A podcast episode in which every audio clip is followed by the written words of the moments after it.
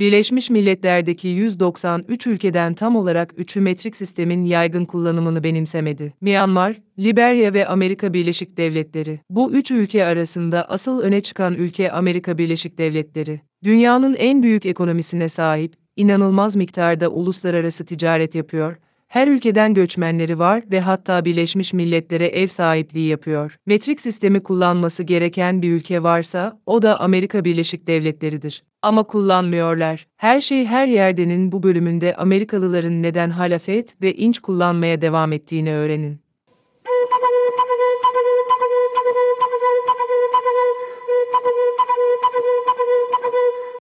Amerika Birleşik Devletleri ve metrik sistemin hikayesi ülkenin kuruluşuna kadar uzanıyor. Bir ağırlık ve ölçü sistemi oluşturmak aslında Amerika Birleşik Devletleri Anayasa'nın 1. madde 8. bölümünde yazıyor ve burada kongrenin ağırlık ve ölçü standartlarını belirleme yetkisine sahip olacağını söylüyor. Amerika Birleşik Devletleri Anayasası 1788 yılında yazıldı ve metrik sistem dediğimiz ölçüm sistemi tam da o sıralarda Fransa'da oluşturuldu. Sorun tam olarak aynı zamanda olmamasıydı ve Amerika Birleşik Devletleri ilk kez bir sistem aramaya başladığında metrik sistem henüz yoktu. Bir ölçüm sistemi oluşturmak aslında Birleşik Devletler hükümetinin yapmaya başladığı ilk şeylerden biriydi. Washington'un ilk birliğin durumu konuşmasının yanı sıra ikinci ve üçüncü konuşmalarında da yer almıştı. 1789'daki ilk kongre konuyu incelemek üzere bir komite oluşturdu ve 1790'da Dışişleri Bakanı Thomas Jefferson liderliğindeki komite, Birleşik Devletler'in madeni para, ağırlık ve ölçülerinde yeknesaklığın sağlanması için bir rapor yayınladı. İlk Amerikalıların çoğu arasında ülkenin bir çeşit ondalık sistem kullanacağı varsayımı vardı. Amerika Birleşik Devletleri birkaç yıl önce 1785'te ondalık bir para birimini kabul etmişti ve ondalık sisteme geçmek yapılacak en modern şeydi. Jefferson planı, dünya tarihindeki ilk ondalık ölçüm sistemini ortaya koydu. Jefferson sistemi, fit, ons ve kile gibi geleneksel İngilizce ölçüm isimlerini kullanıyordu. Ayrıca her bir ölçüm için geleneksel birime yakın değerler kullanılıyordu. Örneğin, ayak temel uzunluk birimi olacaktı. Bir inç, ayağın onda biri olacaktı. Bir çizgi bir inçin onda biri olacaktı ve bir nokta, bir çizginin onda biri olacaktı. Diğer taraftan, bir güverte reklamı 10 fit, bir kök 100 fit, bir furlong 1000 fit ve bir mil 10 bin fit olacaktı. Aynı şekilde bir kile hacmi bir fit küp olarak tanımlanacak ve bir ons ağırlığı da bir inç küp suyun ağırlığı olarak tanımlanacaktı. Bu sistem size biraz metrik gibi geliyorsa, haklısınız. Ve Ferson büyük bir Fransız hayranıydı ve Fransa'da Fransız entelektüelleriyle fikir alışverişinde bulunarak çok zaman geçirdi. Birimin isimleri dışında sisteminin Fransız sistemine çok benzemesi şaşırtıcı değil. Amerikan ondalık sistemi FIT, Ons ve Kile'nin İngilizler tarafından benimsendiği, imparatorluğa ve ardından dünyaya yayıldığı ve bugün burada oturup Fransızların neden Amerikan ondalık ölçüm sistemini kullanmadıkları hakkında bir podcast yaptığım bir tür alternatif gerçekliği hayal etmesi zor değil. Ama böyle bir şey olmadı. Ve Ferson'un planı, James Madison ve James Monroe gibi müttefiklerinin yanı sıra Alexander Hamilton ve George Washington gibi siyasi muhaliflerinden iki partili destek aldı.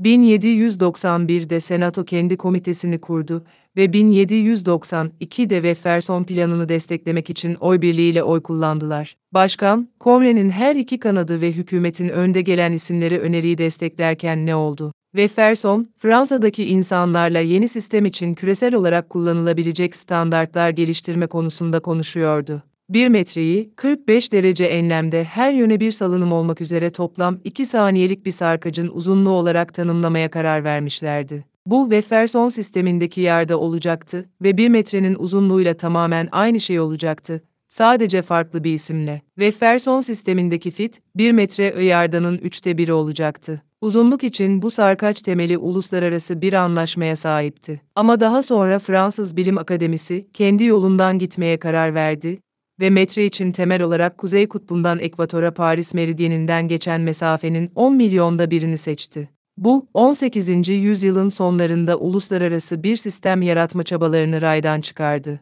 Ve Ferson'un daha sonra anılarında yazdığı gibi, ulusal meclis tarafından kabul edilen ölçü unsuru, ipso facto, dünyadaki her ulusu onlarla olan bir ölçüm birliğinden dışlamaktadır. Bu durum Birleşik Devletler'in harekete geçmesini geciktirdi. 1795'te Kongre, Jefferson'un planını kabul etmek için bir yasa çıkardı ve oturumun son gününde Senato bunu bir sonraki oturumda ele alacaklarını söyledi. Ama bunu yapmadılar. Kongrenin dikkatini bugün Ohio'da bulunan Kuzeybatı Kızılderili Savaşı, bunu takip eden toprak telaşı ve ölçü ihtiyacı çekti ve hiçbir şey olmadı. Aslında ilk ölçü birimi olarak kabul edilen ve 66 fit olan zincirin kongre tarafından kabul edilmesi de bu ölçme ihtiyacından kaynaklanmıştır. 1821'de Dışişleri Bakanı John Quincy Adams, eyaletlerde kullanılan mevcut ölçüm sistemini gözden geçirdi ve şu anda yürürlükte olan geleneksel birimlerin yeterince tekdüze olduğunu ve değişikliğe gerek olmadığını belirledi. Hızlıca 1875'e ilerleyelim. Bu tarihte Amerika'daki planı hiçbir zaman kabul edilmediği için tek gerçek ondalık ölçüm sistemi olan Fransız ölçüm sistemi popülerlik kazanmaya başlamıştı. Paris'te bir kongre toplandı ve 12 ülke arasında metre anlaşması adı verilen bir anlaşma imzalandı.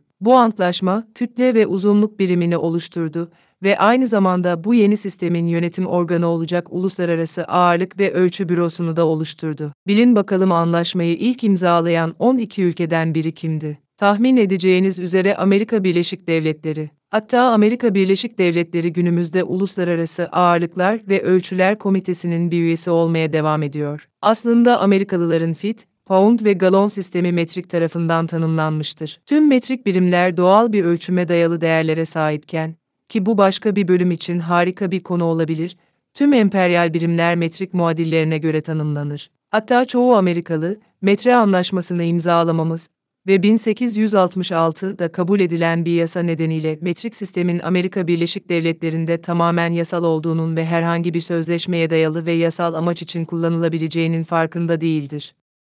1968'de Kongre, Metrik Amerika, zamanı gelmiş bir karar, başlıklı bir rapor yayınladı ve 1975'te Kongre, Amerika Birleşik Devletleri'nde metrik sistemin artan kullanımını koordine etmek ve planlamak için metrik dönüşüm yasasını kabul etti. Buradaki plan, metrik sistemi 10 yıllık bir süre boyunca aşamalı hale getirmekti. 1970'li yılları hatırlayanlar, o dönemde yürütülen bazı metrik çalışmaları hatırlayabilirler. Örneğin, 17 Eylül 1977'de Minnesota'daki Carleton Koleji ve St. Olaf Koleji ilk ve tek metrik Amerikan futbolu maçını oynamıştı. Saha 100 metreye 50 metreydi ve Enca'dan özel izin almışlardı. Sorun şu ki, dönüşüm tamamen gönüllülük esasına dayanıyordu.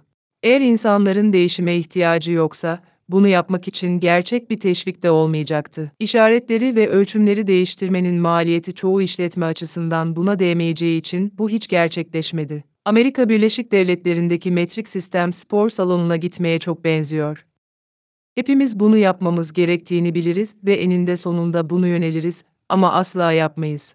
Bunun öncelikle maliyetler ve faydalarla ilgisi var. Amerika Birleşik Devletleri büyük bir ülke ve dünyanın en büyük ekonomisine sahip. Mevcut sistem gayet iyi çalışıyor. Dünyanın geri kalanına ayak uydurmaya ihtiyaç duyan daha küçük ülkelerin aksine, Amerika Birleşik Devletleri farklı bir sisteme sahip olduğu için bundan kurtulabilen tek ülkedir. İnsanların ölçümlerle uğraşması gereken şeylerin büyük çoğunluğu uluslararası değildir. Şehirler arası yolculuk yaparsınız, arabanızı doldurursunuz, yiyecek satın alırsınız. Tüm bunlar herhangi bir uluslararası anlaşma gerektirmiyor. Ama metriye sert bir geçiş yapılacak olsaydı, bu çok paraya mal olurdu. Yol işaretlerinin çoğunun, tüm etiketlerin, ambalajların, yasal tapuların ve muhtemelen aklımıza bile gelmeyecek çok fazla başka şeyin değiştirilmesi gerekirdi. Metriye geçişi ikili bir yapıdan ziyade bir süreklilik olarak düşünmek belki de daha faydalı olacaktır. Bu bölümün başında listelediğim üç ülkeye rağmen aslında günlük hayatta metrik olmayan birimleri kullanan çok daha fazla ülke var. Kanada'da çoğu insan kilolarını pound cinsinden,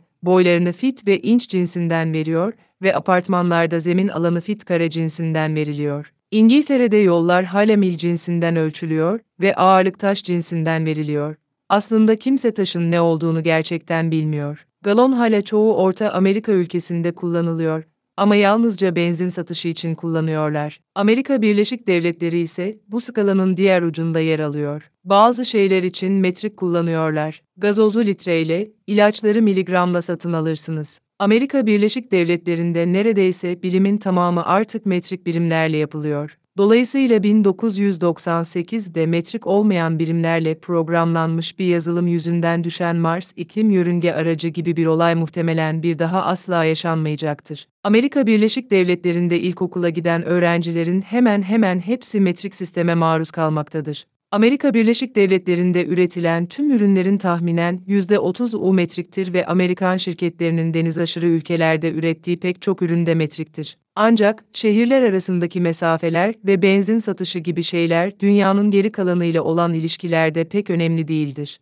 Amerikalılar metrik kullanılması gereken şeyler için metrik kullanıyor, kullanmamaları gereken şeyler için ise kullanmıyor. Amerika Birleşik Devletleri'nde metrik sistemi benimsemek yönünde ciddi bir adım atılmış değil. 40 yılı aşkın bir süredir siyasi bir mesele haline gelmedi. Şu anda Amerikan siyasi yelpazesinin hiçbir yerinde metrik sistemin benimsenmesi yönünde bir çağrı yok. Yerel topluluklarda yerel ölçümleri metrik sisteme taşımaya başlamak için bir hareket bile yok. Siyasi anlamda ani bir değişiklik olmadığı sürece, Amerika Birleşik Devletleri büyük olasılıkla çoğunlukla İngiliz birimlerinin kullanıldığı, ancak az sayıda şeyin metrik olarak ölçüldüğü bir sistem olarak kalmaya devam edecektir. Kaldı ki, hızlı bir şekilde pound'dan kilograma geçseydik, kitlesel bir kafa karışıklığı olurdu. Spotify veya Apple Podcast üzerinden bir yorum bırakarak veya abone olarak programı destekleyen herkese sonsuz teşekkürler. Bırakacağınız basit bir yorum bile programın diğer podcastler arasında keşfedilmesine yardımcı olabilir.